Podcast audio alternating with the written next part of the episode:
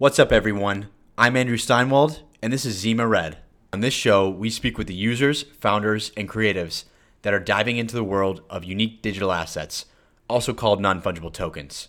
Andrew Steinwald is the managing partner of Sefermion, an investment firm focused on the NFT ecosystem. All opinions expressed by Andrew and podcast guests are solely their own opinions and do not reflect the opinion of Sefermion. This podcast is for informational purposes only and should not be relied upon as a basis for investment decisions. Sefermion or related entities may maintain positions in the assets discussed in this podcast.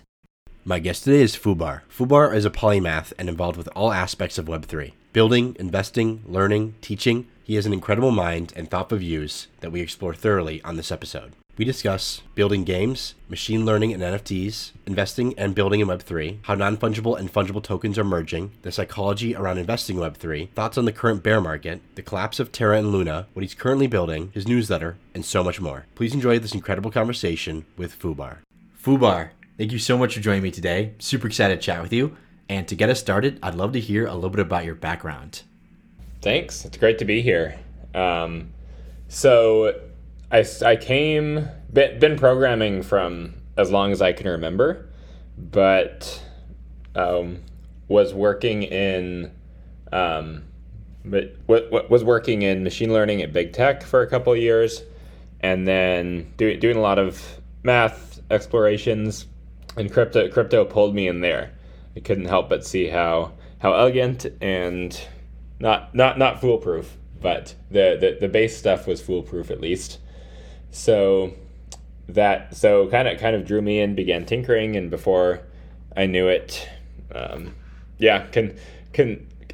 so many little niches and explorations to find that I went all in. Yeah, I mean, someone with your background, like a coder / math person background, must just be absolute field day within crypto, just having a blast here. So tell me, let's go back to when you first started programming and coding. How did you get interested in that? Like, why did that excite you or attract you? Yeah, great question. I mean, the original goal was creating fun little games. I remember I was huge into games, chess, checkers, Othello, whatnot as a kid, and so I'd play against my siblings, but then they didn't want to play anymore once we hit a certain level. So actually began designing small games that I could play against myself and train myself with that. And it just grew from there. That became kind of an ever expanding pursuit to make the better and better and better setup, which was really satisfying for me, because sometimes you make a website, the website can be improved, but you make a game opponent, and that can always have new tweaks and twists added. So I think that was the initial curiosity that sparked it all. That's really cool. So could you tell me, and this is gonna sound dumb, but could you tell me, like, what is machine learning? I hear it's like, there's AI, there's machine learning, there's deep learning, there's all these kind of different things. Could you describe me, like, what is machine learning? Yeah, it's the buzzword that had its thunder stolen by crypto. No, in seriousness, the big idea is, can you take gigantic amounts of data, hundreds of gigabytes of text or images, or just what information about what people purchased online, and then instead of using that to construct manual decisions, you can create algorithms that are self-teaching or self-learning. So you feed it iterative examples, and it makes its best prediction, and then ever so slightly corrects. So at a high level, there are a couple different subfields within it. You've got computer vision, where you probably the best application of that is, say, within self-driving cars. Can you recognize speed limit signs and the numbers that are on them? Can you determine what a road looks like in all conditions? all that stuff. You've got natural language processing, which is the backbone of like home assistants, like Alexa. You have the and is now being incorporated into pretty much everything. So Google recently switched their search algorithm from like manual keyword matching. I'm oversimplifying here, of course. Don't get mad, all the Google people, I'm sure. They implemented like a top of the line natural language processing model to kind of determine meaning and context. So, and then you have the field of recommendation systems where people say, okay, you just bought a lawnmower on eBay. What are you most likely to buy next? So it's kind of a general approach that's widely used across almost every tech field. So, like, is it fair to say, or is it some sort of analogy, if you say that machine learning is like data science with intelligence? Is that like a rough analogy or not really?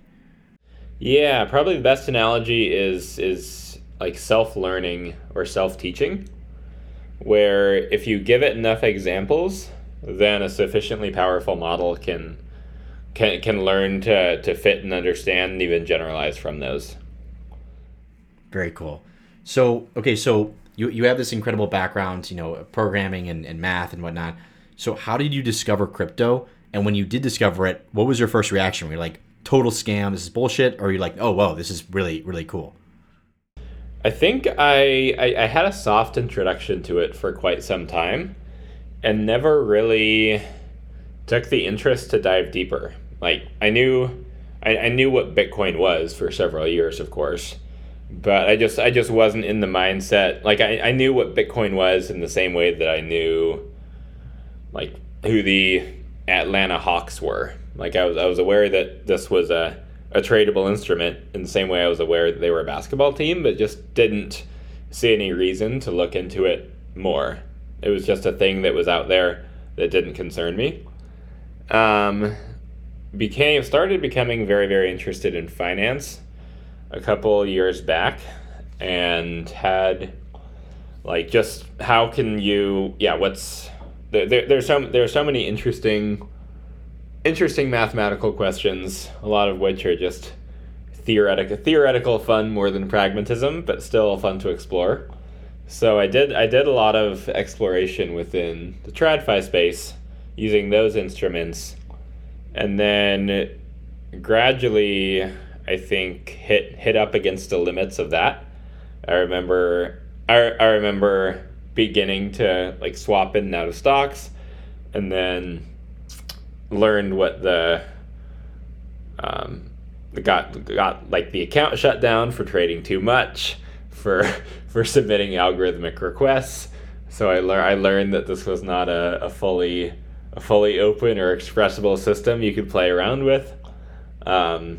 Started getting a little more interested in crypto because it didn't have those limits or opaque rules.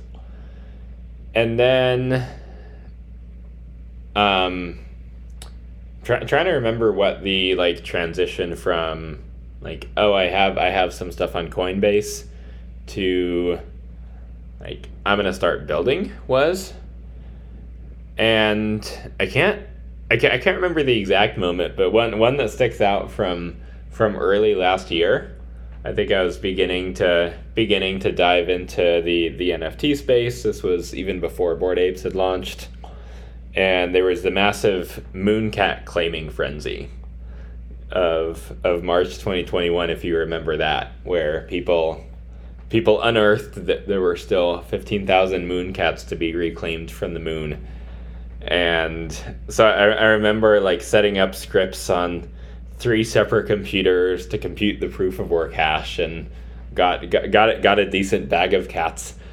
And that was pretty exciting, in the first time that like, hey, I can compete, or like really this is a no man's land where anybody can come in and build stuff and experiment and play.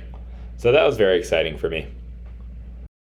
Yeah, that's super interesting that you said you were blocked from trading on a trading platform. This is with stocks, but Like, how is that? How is that even possible? They just said, "Hey, you're trading too much." Well, it wasn't the. I mean, without going into too much detail, the platform was not built to. The platform had some interesting restrictions that I don't know if legal or just technical incompetence, but yeah, definitely was not opaque to figure out what was happening. Yeah, and it's interesting that experience made you think about, okay, other markets, because you're already interested in finance, but other markets that don't have these restrictions, and then you we're diving deep into crypto, and then kind of discovering NFTs. So how did you even discover Mooncats? Because you're already on crypto Twitter, you're already kind of in the ecosystem, learning about things. And was that your first foray into NFTs, or were you already kind of aware of them for a while, tracking them, and you saw Mooncats as oh, this is a great first kind of dive in? I have a memory of a conversation with a friend probably 6 months prior to that, so late 2020, where I understood what NFTs were, but they sounded like the dumbest thing in the world. Like, so people can trade links to tokens on the internet. Why would people want to do this? I have no idea, but a lot of smart people are talking about it. So I'm curious why I'm curious why they're interested. So I think it mulled around in my mind of, is this real or a scam, or do I even understand human psychology for a couple months? And then first foray to the markets, I bought a punk back when they were, I don't know, 2-3 ETH, something like that. And just because that was the only thing that you could buy. There wasn't this deluge of projects that were launching every month. It was just like you've got punks and CryptoKitties, and nobody wants the CryptoKitties. So that was I think the start of it. It was a bit of a slow burn, and then obviously there's an accelerant when you buy something and then it goes up. You suddenly become much more intellectually interested in the field as well. So that was definitely a helper. Yeah, no, and you hit upon something that's I think a lot of people go through. You're like, you learn about NFTs, you're like, this is so dumb. And then you dive a little bit deeper. You're like, oh, this is interesting. You're like, well, I could see why it could be useful for this use case, or this one, or whatnot. And you kind of deeper down the rabbit hole. So how do you feel about NFTs broadly today, and has your psychology around them, or your thought processes around them, changed from when you first entered? Great question. I think that.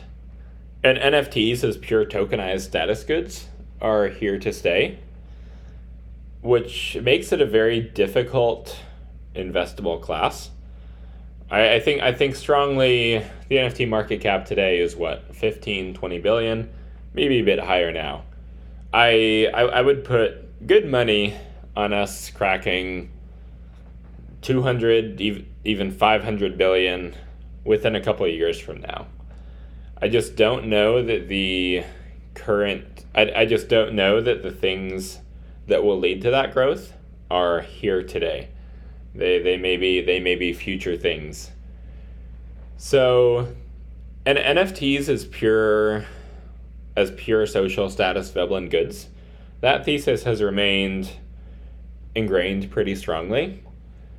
The part I didn't expect is that NFTs have the connotation of a link to a token, or ownership of a token that's linked to a picture.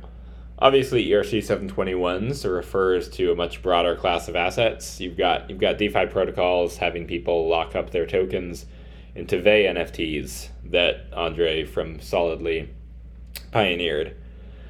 So. And then you've got fractional art, where you can take your NFT and split it into 10,000 fungible tokens that can then be traded on Uniswap. So I'm not so sure that, while I originally thought of them as a completely separate asset class, I think the lines being blurred between fungible and non-fungible tokens are growing thinner every day. And that's where I'm really focused, because DeFi has a lot of interesting innovations that are frankly too complex for a lot of people to either understand or to be interested in, even if they can understand.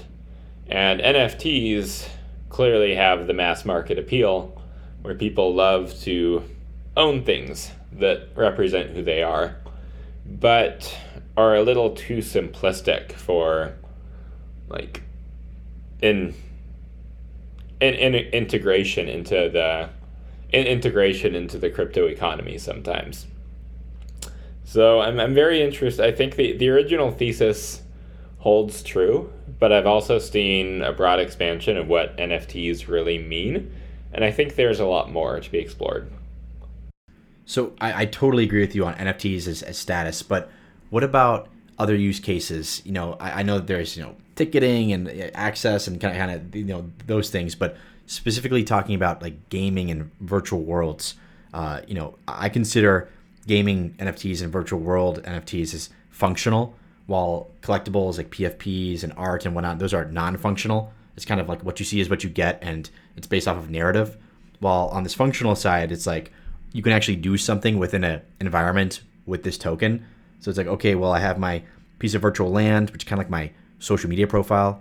Put up a gallery, put up a house, put up a, you know, e-commerce store and sell NFTs, like whatever. And then on the gaming side, it's like, okay, well, you know, I'm functionally using this, so it's not necessarily a status good, but I need these crystals to power my spaceship or like whatever, right? So what do you think about that? And, you know, am I thinking about that the right way? And do you think about this other realm of functional NFTs, as I call them, but you might call them something different? I'd love to hear your thoughts. That's another interesting paradigm or pair of lenses to look at things through. Certainly, I think the dominant model in today's world is the non-functional setup. You have a lot of things that are starting to peek into the functional setup, though. Yuga Land, for example, right now is purely non-functional, but with strongly implied promises that we're going to see either a metaverse, or others are hoping for the next AAA game launch. And obviously, you have assets there, like you've got the Codas, and then you've got other things that produce Coda food. No, if I forget, don't quote me on that. But they point very strongly towards resources, with those resources then being used in the game. So I think there's tremendous room to grow within the gaming industry. Interoperability is very hard. So I think the promise of assets that can be used cross game in a non-trivial way is maybe further away than we think, but I also try to never fade the rate of tech advancement, because it always surprises you. So yeah, frankly, crypto is moving so fast that we haven't had a lot of time for people to try to create good functional assets yet. And there are people who are trying, and there are people who have been trying, but frankly, these things take time. And you can't double the rate of completion by doubling the money you put in. Sometimes there's a complex dependency chain. So that's one of the things that I'm very bullish on in terms of future NFT market cap. I'm just not sure if we have any of those today. What do you think about in terms of like the ability for gaming assets, or even like PFPs and whatnot, to generate yield? Generate yield in the sense of like, all right, I take my axes, I go battle, I get these tokens, or I, you know, take this PFP and I do this action and I get more NFTs. Or like with, in the case of Yuga, it's like, okay, you own an ape and you get airdropped all this other stuff. Do you think about the yield generation aspect of NFTs like as a separate category, or how do you view the potential for like quote unquote earnings from your NFTs? So yield is a core financial concept that, and for fungible tokens at least, corresponds to either subsidization, selling something else to give to the people holding the yield-bearing asset, or the natural rate of what people want to borrow. So I think the same principles also apply to NFTs. There is a natural rate of yield, which is if people want to short your punk, they will pay you 5% a year to borrow your punk and then sell it, or borrow a punk and then sell it and then buy back later to repay the loan. That's kind of a very real NFT shorting primitive use case. I think the vast majority of the yield we're seeing in the NFT ecosystem today is a bit like Ohm, though.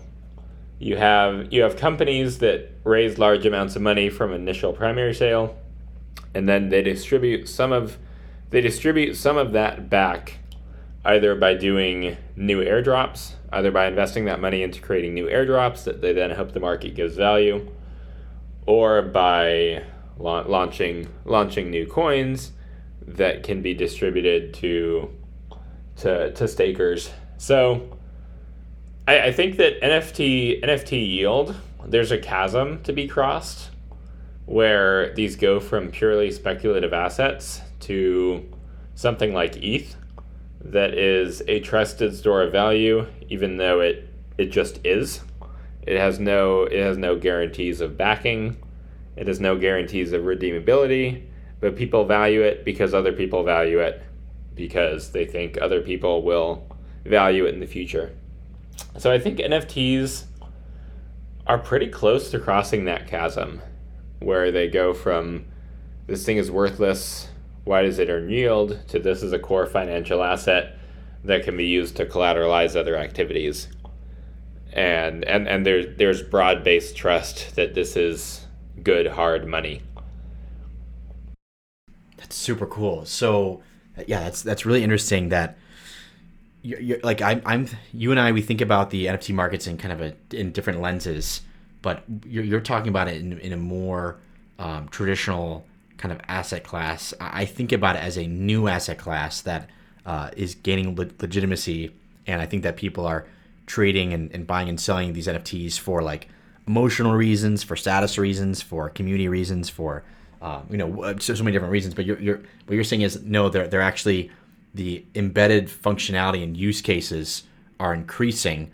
Therefore, the actual assets themselves are becoming more of an asset class, right? So it's a slight difference, but I think that's a super interesting kind of difference.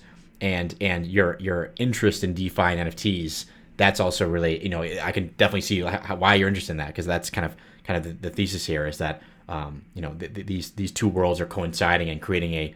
Would you consider it like? Are we creating a new asset class with NFTs, or is NFTs are they just becoming financialized, therefore being embedded with real use cases? I think you're right that they are a wholly new asset class. I'm speaking a bit out forward looking and the boring side of things. But everything has to bootstrap itself by standing alone. If you look at even the emergence of Bitcoin, the appeal of it was not that one day central banks will buy our bags. The appeal of it was that this can be used to easily transact on the internet among unsavory characters, and then that kind of evolved. So I think that PFPs just have raw, pure emotional product market fit. People want something that represents them, and they want that for an internet world. So I think you're spot on that while I've been describing kind of interesting outcomes of PFP mania becoming so ingrained in the crypto culture. That yeah, people love it just because it is, because you don't need complexity. You can understand what's going on. You know that my friends are in this community and I can buy it and I can join them, and we're all winning together. So I'd agree. Yeah, no, it's funny how my views have evolved over time, because in 2017, I was like convinced by 2018, 2019, everyone's gonna be using Bitcoin. I was like, well, of course, like it's superior to money and blah, blah, you know, it's like, you know, just totally like in hindsight, like that's an insane kind of, you know, outlook. But you know, that's what I thought. And now my thought process is like, no, whatever it is, make sure it has the lowest intellectual barrier to entry possible so people can get it right away. And on top of that, make the user experience like dead simple. So what makes me so excited is that we have NFTs, which, and you know, depending on which submarket you're talking about, because there's so many, but it is the lowest intellectual barrier to entry. But then also the user experience is so terrible using wallets and passcodes and blah, blah, blah, and all this confusing stuff. Like that, we already have crazy traction. And I'm like, oh my gosh, I can't wait till we have a great user experience and the intellectual barrier to entry is so low that it's going to just grow like crazy. So do you have any thoughts around that? Absolutely. I mean, so, sometimes I'll talk with friends who are more crypto skeptical, and they'll say things like, "How can you believe in this? Sure, it's growing big, but the UX is so terrible," and that's their bear case. Whereas my bull case is, wow, it's impossible to figure out what's going on here. People are devoting their lives and attention and risking getting rugged every day, because they just can't pull themselves away. Imagine what things look like when it's actually a safe, healthy, usable ecosystem for the average non-technical user. Like huge growth potential there. So yeah, the fact that things took off, I mean, with the UX of current marketplaces and the UX of current wallets and the UX of current galleries is incredible. So people love the underlying, and they're willing to go through pain to do it. Yeah, and it's funny to think about. Like, I think if we were mad scientists and we were like, okay, let's develop the most fun, addictive, insane, and cool asset class in the world, it would be NFTs. And I think that for a multitude of reasons, especially because like they're just containers you can put anything inside of and whatnot, but. But yeah, it's that human factor that's driving a lot of the behaviors in the market. Like, oh, you know, I'll pay anything for this piece of art because this is my favorite artist. Or, oh, I need to buy this sword to defeat this boss, and I'll pay anything. Or, you know, like it just, oh, I want this, you know, Bored Ape so I can be part of the club and whatnot. So, yeah, I think that's a really, really having that weird non-monetary focus is what makes the NFT market so exciting. And it's going to grow, you know, in my opinion, like crazy, even though today we're talking what's May 19, and it is just crazy bearish out there in terms of macro markets are just totally crashing, and NFTs are actually holding up pretty well. Crypto today is actually holding up quite well, but, you know, we're off like 60%, 70%, something crazy like that from the highs. What are your thoughts on the current landscape and the current market, both in, I guess, you know, TradFi, but especially in crypto and NFTs as well? Yeah, you're right. NFTs live in a world of their own. I mean, obviously, if you price things in ETH and ETH goes down, then technically you lost money. But the NFT communities just don't see it that way. Like if the floor is 10 ETH when ETH is 4K, ETH drops to 2K and the floor goes up to 12 ETH. Everyone's posting wag me memes in the Discord. So Whereas if you look at a comparable high beta asset elsewhere, then I mean stuff gets crushed twice as much when the majors go down. So I do think that crypto has grown large enough now that there are persistent subcultures. Everything's not like Bitcoin does not drive the market. You can as much anymore. You can have successful projects that are growing even in bad macro conditions. So remind me what your original question was.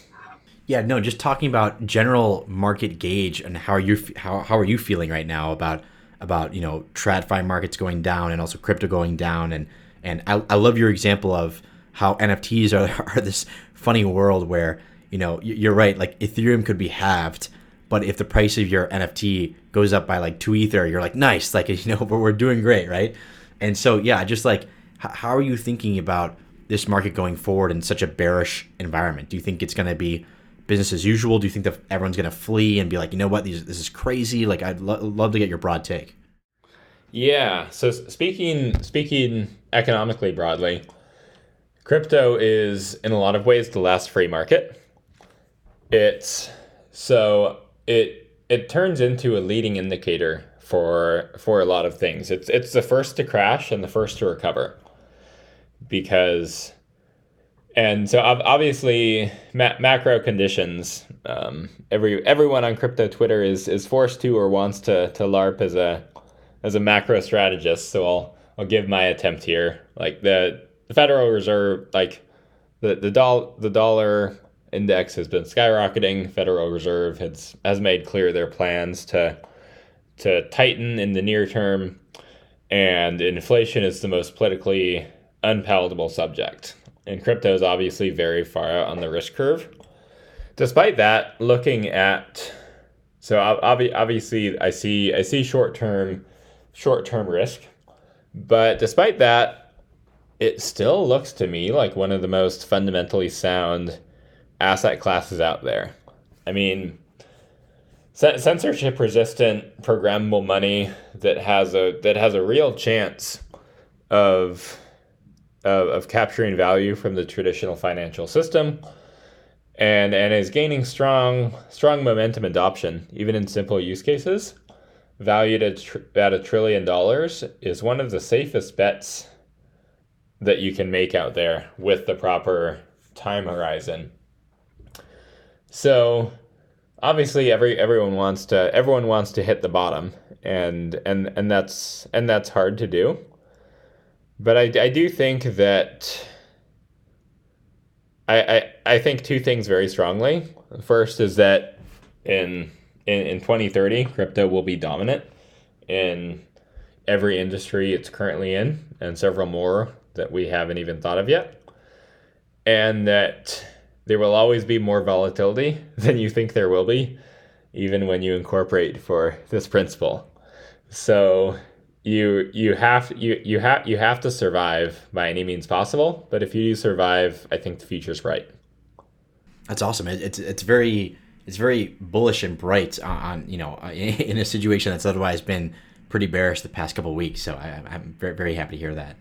So yeah. So what do you think about? And this is kind of you know, on a tangent a little bit, but proof of work. You know, people are saying that Bitcoin and other proof of work cryptocurrencies, but especially Bitcoin, is a waste, you know, waste of energy, and you know, what are you doing? It's just that, you know, it's computers solving these problems that don't actually mean anything and whatnot. And in my mind, and you touched upon this, it's like, well, I think having a source of value that's not connected to any governments and kind of totally by itself, it is extremely valuable to people broadly. And so, how do you feel about proof of work and you know, about people that are saying, you know, it is damaging the environment and it's all for nothing? Mm-hmm. I think proof of work. I'm a strong free market believer. Not that free markets lead to the optimal solution in all cases, but the lack of them fails a lot more often. And so I think that. Proof of work, obviously, it does consume resources. That's the point, and I do think there are some fundamental flaws with, say, the Bitcoin security model that assumes assumes that an ever decreasing percentage of market cap can secure the whole thing. So, but on the other hand, it is a very pure cryptographic primitive that can't be easily faked, and has a strong history of success. So for example, proof of stake is in vogue right now, and a lot of the newer L1s we've seen launch have launched either with proof of authority or delegated proof of stake.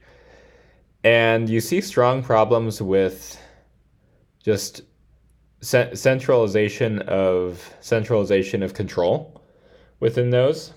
So Ethereum wouldn't be Ethereum if it was proof of stake from the start. Ethereum had its several years of proof of work bootstrapping for initial token distribution that helped it gain credible security and decentralization. And I do think that the merge is the right thing to do. But I think there should be competition for consensus methods. Bitcoin very well may not be the winner, but I think people should heavily encourage it to compete.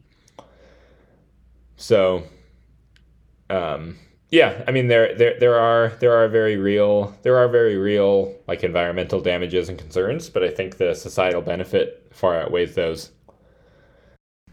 So, I've seen you tweeting a bit about this, and I'd love to get your take. What are your thoughts on the Terra/Luna situation with the depegging and the wipeout of Luna and whatnot? So I'd love to hear just broadly, what do you think about that? Yeah, first of all, it's a real travesty and tragedy for the people who lost funds. I think there were some bad actors in the mix, but there were also a lot of people who assumed the safety was similar to, say, a bank account. I know today I was reading about a Y Combinator fintech startup that took all their customer deposits, 42 million of them, stuck it into Anchor and lost everything. So who's at fault there? Is it the people who put money into the fintech startup? Is it the people running the fintech startup?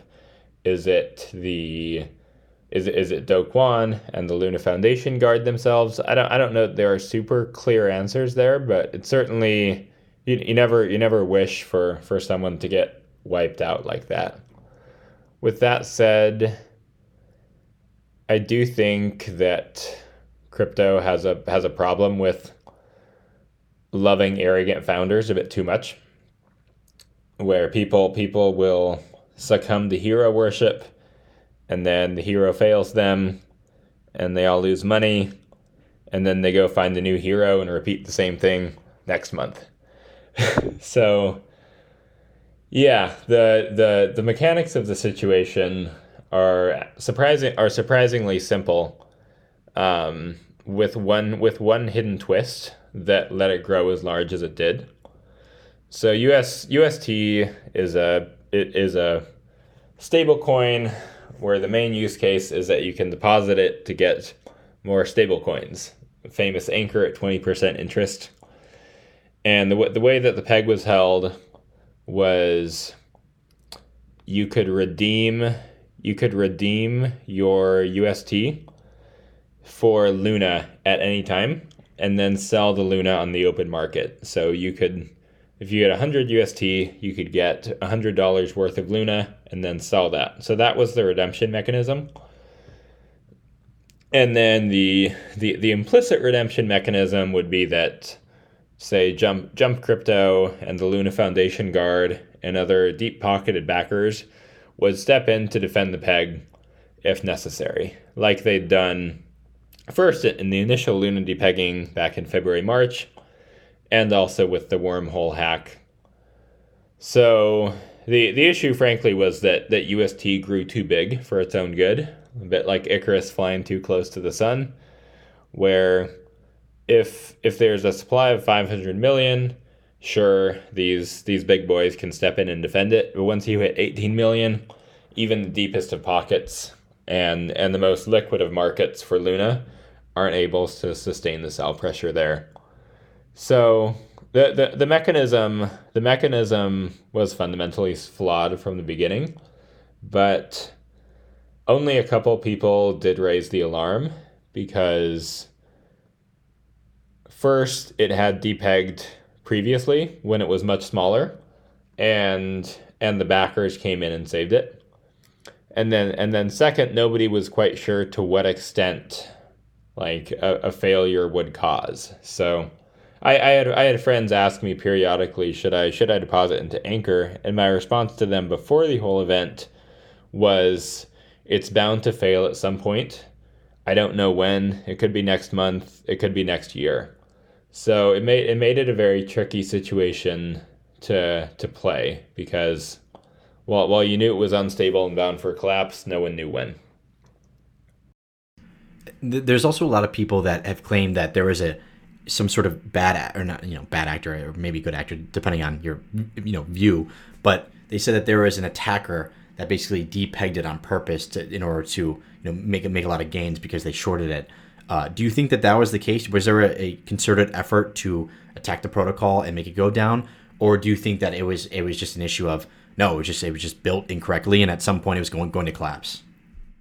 So I have no inside information.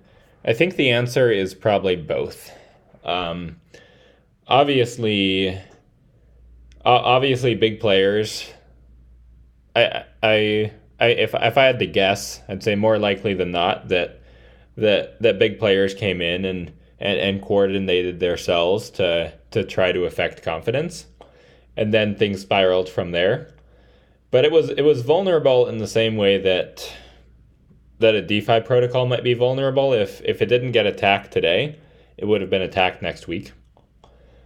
So while it was Citadel and BlackRock, all you beloved conspiracy theorists have come out and said that that it was not them, and I am inclined to believe that. But a consortium of on-chain whales, I don't see why not. There's plenty of shenanigans and funny business in crypto. The whole point, though, is that you're supposed to be able to withstand whatever funny business people throw at you and not collapse. So the analogy I made a couple days ago was that getting caught in the Luna UST fiasco and then looking who caused it is a bit like running across the freeway and getting hit by a car and then asking which car hit you. Yes, it was a specific car that got you, but also you shouldn't be running across the freeway because if it wasn't them, then someone else. I love that. All right, so how would you define what you're focused on today or what you do today? Because I feel like you're kind of a builder, a tinkerer, a trader, an investor. Like, how would you personally define that? Yeah, very, very focused on building right now. So involved heavily in some DeFi stuff. Have also launched NFT projects in the past and helping to advise several in that front. So and then actively investing and seeking out new opportunities there simultaneously. So I'd say that by far the most rewarding though is building. There are plenty of zero-sum games to be had, but it's much more satisfying to create something new and put it out into the world that people love. So these things that you're building, like how would you define them? Are they protocols that make DeFi better? Are they NFT things? Is it what are you building exactly? Yeah. So for example, I'm leading Alchemix, which is I'm leading their multi-chain and governance strategy. They're a no liquidation loan protocol, which is much needed in times like these. that mints synthetic assets, so you can get an ALUSD stablecoin or an ALETH ETH coin that's pegged to ETH as an advance on future yield. And then go out and use that. So let's people get up to 50% of their collateral value if they pledge future yield to the Alchemix protocol, which is very, very cool. I think it's helpful and approachable for people new to DeFi because liquidations are not user friendly and people aren't able and they hurt people the most when they're down the worst. So on that front, protocol's been I didn't help launch it, but I joined on later. It's been quite stable and quite successful. One of the best pegged stable coins throughout this whole event. and helping expand them to multiple chains and finding steps to decentralize the governance there, and then finding key integrations to use the synthetic assets into other DeFi protocols. Very cool. And then on the NFT side, have you built anything or looked at building anything that you think you know you could use or other people could use? Mm-hmm. Yeah, the most exciting news from that front is probably Jenkins of LA, which is a Bored Ape that came in and built an entire decentralized storytelling brand around. So they've enlisted, very, very, very cool project, launched in last summer, and the team has been heads down building ever since. So they enlisted a New York Times best-selling author, so everyone who owned one of the NFTs could register their ape or their NFT to put in the book. They enlisted a New York Times best-selling author to sell or to write the book, and that's been in the works for a very long time. Recently raised a 12 million seed round led by A16Z to lead the decentralized content model. So I'm not directly on the board or a founder with that, but I've been involved since the very beginning and helping to shape and drive the technical strategy there. So that's been very exciting to see from zero to industry leading. That's super cool. All right, so I would love to hear more about your personal process just general process or how you view investing. And that's either in, I guess we can go call it venture, which is private markets, or we can go in public markets, which are tokens and NFTs. And, would love to hear just how you view, those two arenas. Mm-hmm. Yeah. So I think first and foremost is just defining what's important to you. There are some people with certain financial needs where earning, if earning potential is very high, for example, then you're able to take more short-term risks. If earning potential is lower, or you have high obligations you need to meet, or people who rely on you, then you might. Then it's important to set a bar of what acceptable losses are, because crypto is very fickle. Stuff does go minus 99%, or in NFTs, it just no one will buy your stuff anymore, and so it does a minus 100. So I think it's important to have like a solid base of less volatile stuff, whether that be cash or just BTC, ETH majors. And then I try to look at where the biggest, and then so once you're out on the speculative risk curve with money that you're willing to lose, but also hoping for high upside, the approach I try to take is looking at the certain themes or sectors that have high growth potential.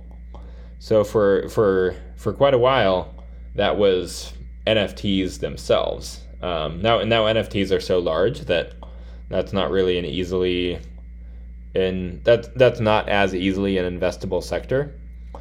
But like within DeFi, for example, there are some very highly executing teams that the product I think hasn't been quite appreciated by the market yet, and really, the top moat in a lot of these things is your ability to execute faster than your competitors. So, I look at it from less of a, this is the product's moat that will last for 10 years perspective, and more, this team is crushing it, and they're gonna beat everybody else to market and whatever is needed.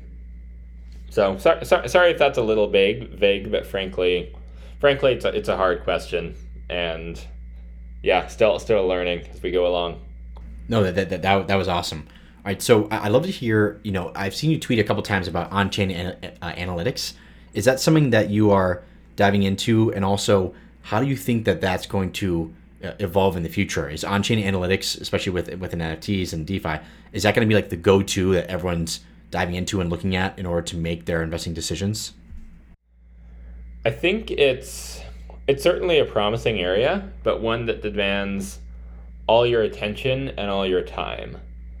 So there are a couple, like Nansen, for example, is great. They give you a feature that's a wallet tracker where you can get a new Telegram message every time that wallet makes or receives a transaction. So if there is someone, again, we're back to the hero complex, but if there is someone who you think is the brightest genius in the world and you think that their public wallet is representative of that, you can type that in and track them and try to copy trade. I think it quickly becomes overwhelming with the sheer amount of degeneracy that certain people engage in. So I remember a couple times where I'd find an interesting person to follow and be like, all right, let's see what they do. And then they go and like they're flipping pudgy penguins all day. So that forced me to turn off alerts or analytics there. So there's certainly signal, but it's also a lot of noise. So I don't know that it's tough to find the right balance there. So do you think that copy trading is like the most, if you're looking at the on-chain analytics, is copy trading probably the most obvious or successful strategy out of you know, the on-chain information? Or do you think that there's going to be other new avenues or other new strategies that you can take by looking at the on-chain activity? It's the most obvious for sure. Success, I don't know about. If I were to guess, I'd say that on-chain analytics provide a good start point instead of a good end point. So you might see, hey, friends and smart people are interested in this. That doesn't mean that it's a good price point to enter at, but it does mean it's something to keep your eye on and learn about, and maybe I lean more towards the fundamental analysis side of things than the technical analysis. So I think it's a really good place to start brainstorming, but not necessarily the automated execution that quant funds might want. Yeah, we've touched upon this before, but in your opinion, what do you think is driving value to NFTs broadly? And I know there's different categories, but if you could kind of just give some of your, you know, personal opinions on what's driving value to NFTs, I'd love to hear that. Yeah. So first and foremost is just its decentralized identity, which is a huge need.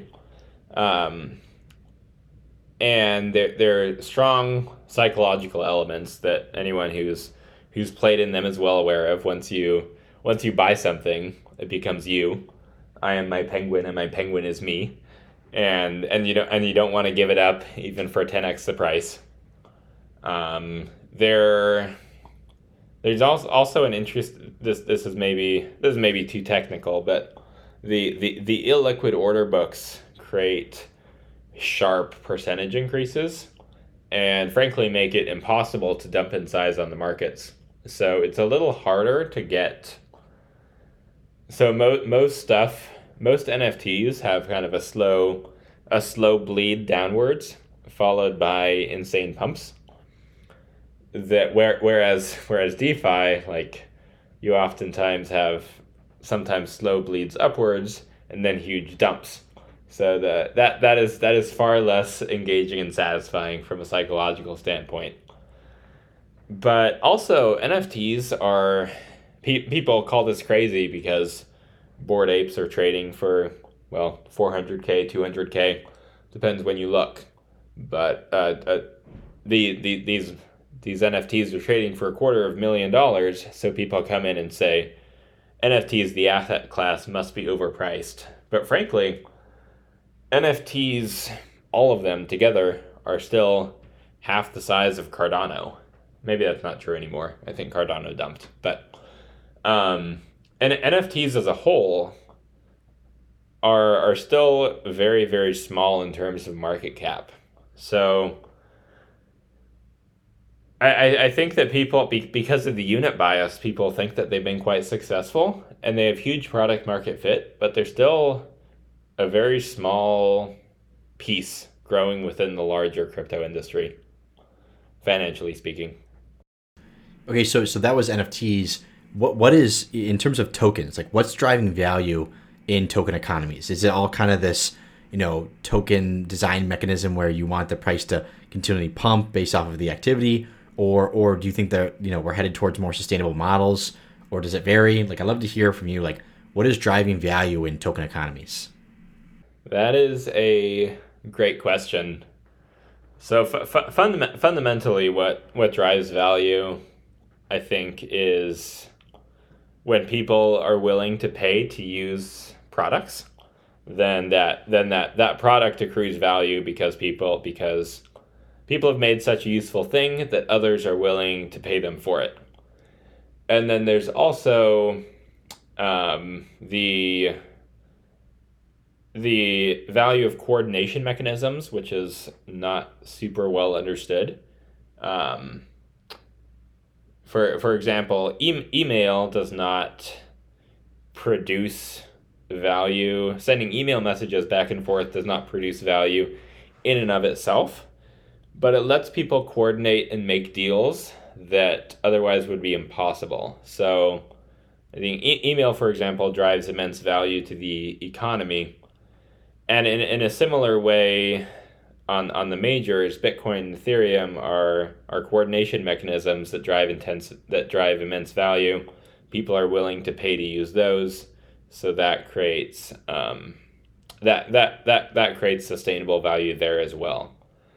Then I'd say once you move out onto the fringes, you have more you've key financial primitives and key marketplace primitives. For example, Uniswap and OpenSea are the two examples I'll use. People want to swap one token for another, and they're willing to pay 30 basis points for the privilege. And on OpenSea, people want to buy and sell NFTs, and they're willing to pay 2.5% for the privilege. So that's the crux of where the value gets derived from. And then people invent these, are coming up with new token models and coordination mechanisms all the time, a lot of which are quite circular, but all are experiments at how to better drive value from the people creating it to, from projects that are useful to the people who are creating that value. So, yeah, fundamentally, I think there is a lot of speculation on future growth and future multiples, because the dominant winners in each category are going to have immense pricing power. So, very, very early days. Okay, so this next question goes, you know, definitely relates to what you just said, but I'd love to get more specific here. What are your thoughts on Web3 gaming and play-to-earn economies? I'm not a huge gamer myself, so forgive me if my take is boomer on this. I think that, say, in-game assets that can be tokenized are a significant step up from in-game assets that can't be. I also think there has to be a shift to make it accessible for everybody. And that's where, for example, Metaverse Land falls a little short. I'm willing to go into Minecraft because it's free and I can build stuff and that's mine, but I wouldn't want to go build stuff on somebody else's 200K Minecraft plot. So these games have to walk a fine line between value accrual and remaining accessible. Awesome. All right, before jumping into closing questions, I'd love to hear a little bit about your newsletter. I think you've launched and you have an awesome newsletter, and I'd just love to hear like all about that. Yeah, absolutely. So I do a fair amount of shit posting, and I love Twitter for the medium that it is, but it certainly is not a long-term, does not work for long-term preservation or accessibility of content, let alone the deplatforming concerns there. So I went ahead and I think there are a couple key concepts that are underexplored or underexplained that would be helpful for a lot of people. So decided to, and of course you always learn and grow when you have to put your thoughts into a coherent writing on paper. So yeah, went ahead. It's focused on pretty much everything. I mean, a combination of technical topics, but also more ideological or strategic thinking. So yeah, have only been writing there for about a month, but a lot of people have reached out saying they love it, they love the deeper dives, and it's quite useful. So I'm happy to see that. Awesome. All right, closing question time. First one, what is your single favorite NFT that you own? It's a good question. I'd say probably the top one is just the punk I use as a profile picture. It's got good hacker vibes. I remember when I bought my first punk, I was very, very mathematically minded, of course. So I went and I studied all the rarities and said, all right, what's undervalued, like female and albino.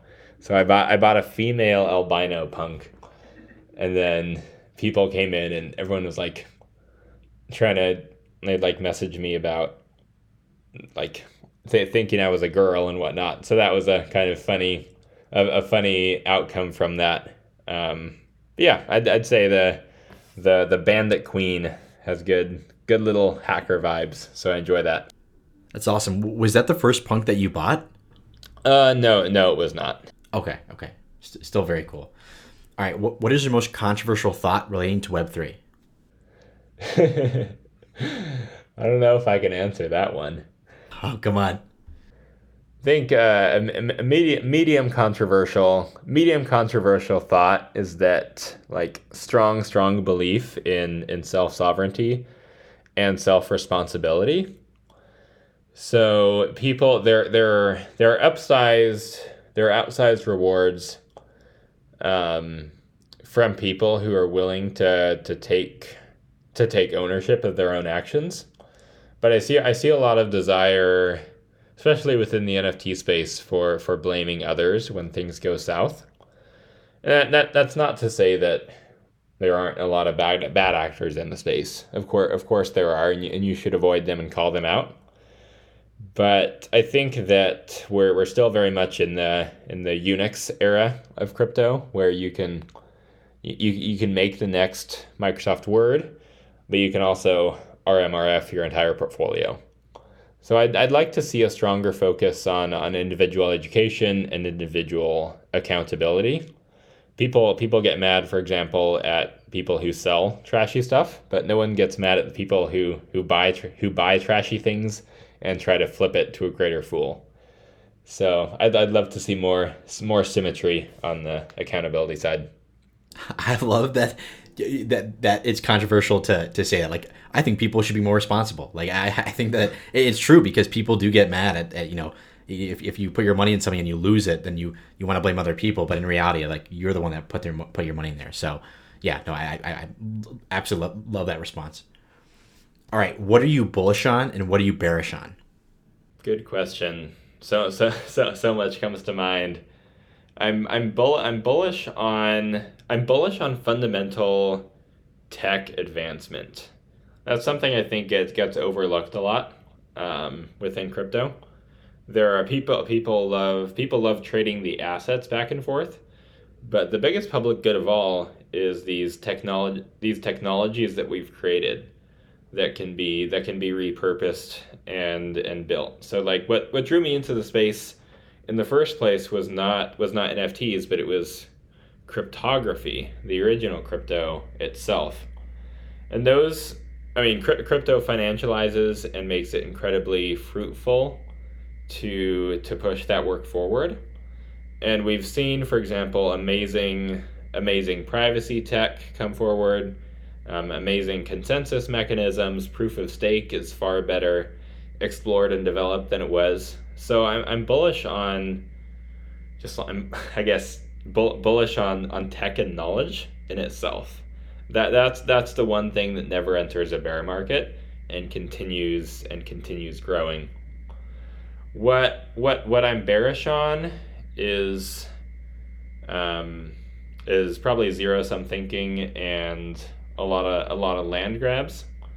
There's always going to be someone more vicious or more aggressive to come along and try to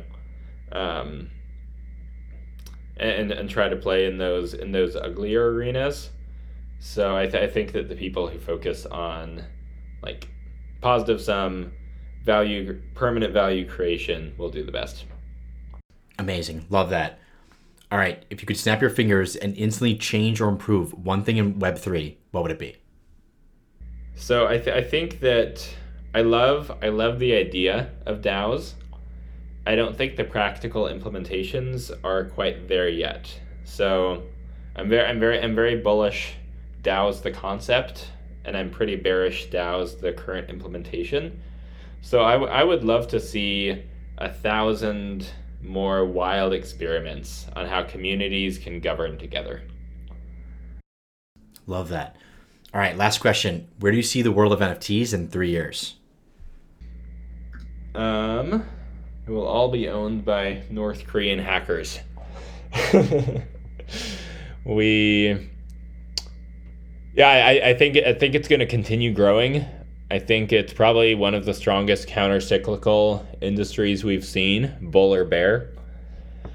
I think we move from a point where it's embarrassing to, like as a mainstream corporation, it's embarrassing to have an NFT strategy. I think we move to a point where it's embarrassing to not have a strategy very, very quickly. And that world, frankly, looks a little insane. So we'll have to see if that prediction is accurate or not. But I think mainstream adoption happens much sooner, and as the UX gets competitive. Amazing. Foobar, this is just an absolute pleasure chatting with you. I love learning all about your background and really diving deep into this ecosystem that we're trading in, investing in, building in. It's awesome. If people want to find out more about yourself, maybe subscribe to your newsletter, where should they go? What should they do? Yeah, so my Twitter is Foobar, F-O-O-B-A-R. The username is 0x, F-O-O-B-A-R, if you want to find me there. I have a link to my Substack in the profile. So would love to, come and follow along. Awesome, man. Thank you so much. Perfect. Thank you. Hey, everyone. Stay tuned for more episodes of the Zima Red podcast and subscribe to the Zima Red newsletter for more info on all things NFTs. Thanks so much for listening.